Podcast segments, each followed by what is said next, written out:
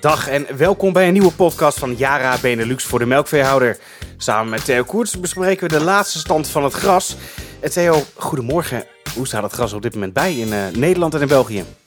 Goedemorgen Ruben. Ja, het is een, uh, een heel spectrum van soorten gras die we hebben. We hebben gras van een tweede snede die uh, is machtig om in de kuil gebracht te worden. We hebben gras wat al voor de derde snede klaar staat, waar zo er een beetje vast weer komt, dat het er ook af kan. Uh, ja, voederwaren valt een beetje tegen links en rechts. Dus we zitten echt, en vooral die eerste snede die zo gruwelijk grof was. Ja, daar zit weinig ruwe eiwit in. Ik uh, sprak uh, van de week, van het weekend nog een, een, boer die zei ook, hij had de analyse binnen. Gras genoeg, zegt hij. Maar een eiwit van 125, ja, dat is een probleempje. Ook qua FEMS, over het algemeen gaat het, gaat het nog wel. Maar er zijn ook extremen die naar beneden zakken. Dus die echt, naar, ik heb er eentje gehoord van 700 FEM. Ja, dan heb je nog wel wat bij te sturen. Dus er werd al mij in het oor gefluisterd. Het wordt echt een jaar voor de mengvoerboeren om uh, weer flink brokjes te verkopen. Om die kwaliteit uh, erbij te krijgen. Kijk, dan kun je als boer kun je nu nog met de volgende snedes kun nog een klein beetje bijsturen. Door te zorgen dat het gras wat je oogst en veel FEMS heeft. Dus niet te lang laat worden. Dus daar goed mee bezig gaat. En dat je je bemesting optimaal pakt. Dus dat je wel voldoende wat je nog hebt, je drijfmest en je kunstmest goed verdeeld op dat gras brengt zodat je ruw eiwit in dat gras een stuk hoger is en dat je op die manier duidelijk nog een stukje kunt compenseren. Maar het spijt me wel om, om te zeggen, uh, het zal niet helemaal lukken om te compenseren. Je zult ook waarschijnlijk met je voerboer om tafel moeten. Dus de mengvoerbedrijven die zullen ook uh, stinkende best moeten doen om daar wat te compenseren. En dan uh, samen moet het volgens mij lukken. Ja, als ik het goed begrijp, hè, is het een vrij wisselend beeld in Nederland. Bij de ene boer is de tweede snede dus al wel vanaf, bij de andere boer dus nog niet. En het advies is dus eigenlijk zorgen dat die kunstmestniveau op orde is. Hè, om te kijken of het maximale eruit te halen is. En maai vooral op eiwit. Laat het niet te lang worden, wees er op tijd bij. Helemaal, dat klopt. En je kunt daar ook nog heel mooi mee sturen. Ja, al vaker besproken, onze Gras N-app is daar een heel mooi hulpmiddel bij. Pak die erbij en uh, normaal werd hij alleen voor de eerste twee snedes uh, veel gebruikt. Maar hij is nu ook heel goed te gebruiken om te kijken van hoe kan ik dat eiwit erin krijgen. Uh, voorspelling, uh, sturen op dat ruwe eiwit. En dan kun je daar dan nog wel uh, een beeld van krijgen van waar je op uit gaat komen. Dus dat, de Krazen app is daar een heel mooi hulpmiddel bij. Ja, ja, en gebruik denk ik ook gewoon uh, de ouderwetse weer-app om het een en ander te bepalen. Want als ik het goed begrepen heb, ik keek vanochtend even de voorspellingen. En die liegen er volgens mij niet om. Het wordt namelijk enigszins onstuimig. Al heb ik altijd mijn vraagtekens bij als ik nu naar buiten kijk, want hier schijnt de zon volop. Maar vanaf vrijdag wordt het dus weer warm. Um, is er een algemeen advies te geven of zeg jij gewoon nee, gebruik je boerenverstand en die app. Dan, dan creëer je toch een soort zekerheid voor jezelf. Ja, daar kun je in ieder geval wel een hele mee komen. Maar natuurlijk ga ook het veld in, kijk naar je gras. En uh, nou ja, wat ik uh, van het weekend ook wel weer zag. Uh, het eiwit wat je nu ook op dit moment kunt benutten. En het gras wat je kunt maaien. De stal voeren. Ik, ik mag het niet adviseren, want het is een pokkelwerk. En het kost ook nog geld. nou ja, geld. je moet je, je, als je je trein klaar hebt staan. Dus je hebt een mooie frontmaaier. En je hebt een goede oplaadwagen. En je opraapwagen en je kunt het naar je koeien toe brengen. Ja, kun je daar ook heel goed gebruik van maken. Dus dan kun je die kwaliteit die er op het veld staat, die kun je direct die koeien instoppen. Ja, en een koe die uh, vers gras aan het uh, voeren krijgt, dat weet iedereen, die vreet uh, 1 tot 2 kilo droge stof meer. Dat is lekker en ja, dat compenseert mooi de rest ook. Dus dat is een, ook een manier om, om je vers gras beter tot waarde te brengen. Dan wil ik het nu hebben over het onderwerp waar je toch echt gespecialiseerd in bent, bemesting. De laatste podcast ging het vrij veel over het product NutriBooster. Um, even een korte herhaling, laten we daarmee beginnen. NutriBooster, wat is dat product ook alweer en uh, waarom zet ik dat in? Nou, NutriBooster is eigenlijk het, uh, het aanvullende product, zodat wij het jaar rond met selenium uh, in het gras kunnen brengen. we hadden de weidesel van, dat is heel mooi voor de eerste en de tweede snede, maar de zwavel daarin is eigenlijk aan de hoge kant. En als je dat later in het jaar gaat gebruiken, dan heb je ook nog te weinig selenium. Uh, want je gaat dan minder strooien. Dus je strooit in principe maar 100 kilo meer, laat maar zeggen, voor een derde snede. Ja, en dan is met die 10 ppm kom je eigenlijk te laag uit. Dus het is een mooie aanvulling. Naast de weidesel van kun je hem heel goed gebruiken voor de derde, vierde, vijfde en zesde snede. Uh, de problemen die men heeft op de veen, uh, veengronden, dus het uh, veenweidegebied, die zaaien al in het voorjaar, die strooien in het voorjaar al wat minder kunstmest. En met minder kunstmest, minder stikstof, omdat ze anders een te hoog ureumgehalte krijgen in de melk en te hoog ruw eiwitgehalte krijgen in de kuil, kun je toch voldoende selenium krijgen, dus door wat minder te strooien. Dat is een hele mooi, mooi punt. Dus, en als laatste punt is hij ook nog heel goed te gebruiken voor vleesveehouders. Niet te veel stikstof erop brengen, anders krijgen we nog die vieze kontjes.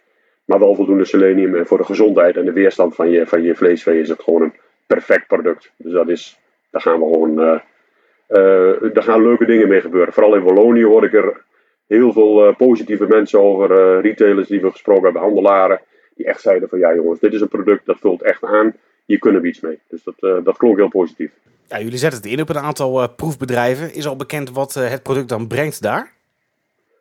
Nou ja, in ieder geval, als je op Insta kijkt, kun je in ieder geval zien dat ik flink bekogeld ben met kunstmestkorrels tijdens het maken van het filmpje. Ehm, ik zal binnenkort ook nog even een foto erop zetten op Insta van de kwaliteit van, van de NutriBooster.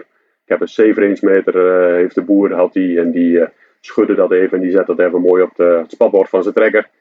Ja, als je het over kwaliteit en over goede korrelverdeling hebt, daar werd ik wel heel vrolijk van. En die boer ook, die had ook een grote glimlach, dus dat, dat zag er goed uit. Dus in Nederland is het uh, ingezet voor, uh, op de derde snee. In Groningen, in Rasquert. En hij uh, is inmiddels op twee van de drie bedrijven in België is hij ook uitgezaaid op onze testbedrijven. Dus daar komen de resultaten komen binnenkort komen daarvan. Dus daar wacht ik met spanning op. Dat komt dan zeker in de volgende podcast aan bod. De Instagram wil ik het zo meteen nog even over hebben als afsluiter.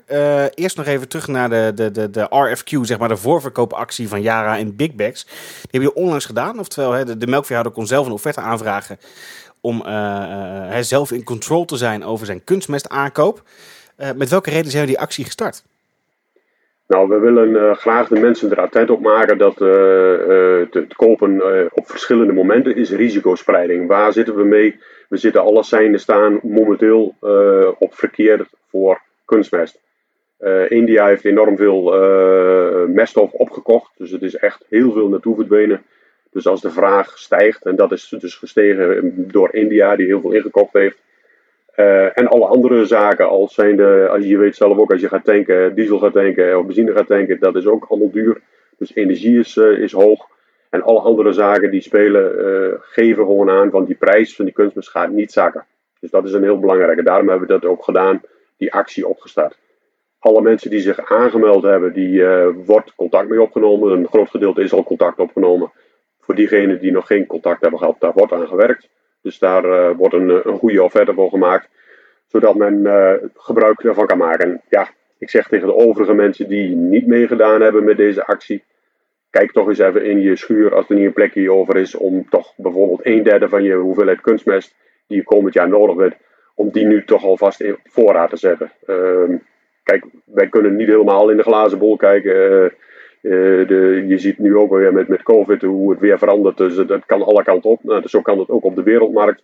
Maar alle seinen staan er nu op uh, dat het gewoon duur is, duur blijft. En heel vervelend, komend jaar zelfs nog duurder wordt. Dus een advies om toch maar een gedeelte op voorraad te zetten. Uh, ja, dat, die is toch wel echt door alle geleerden die, die daarover nagedacht hebben. Die geven dat allemaal aan. Jongens, let op, het wordt waarschijnlijk niet veel goedkoper. Nee, en zo is ook wel eens goed om te beseffen dat je, ook al ben je een kleine boer in Nederland of België, ben je toch ook bij dit soort dingen onderdeel van een uh, wereldwijd uh, politiek en commercieel spel van, uh, ja, van megakrachten eigenlijk.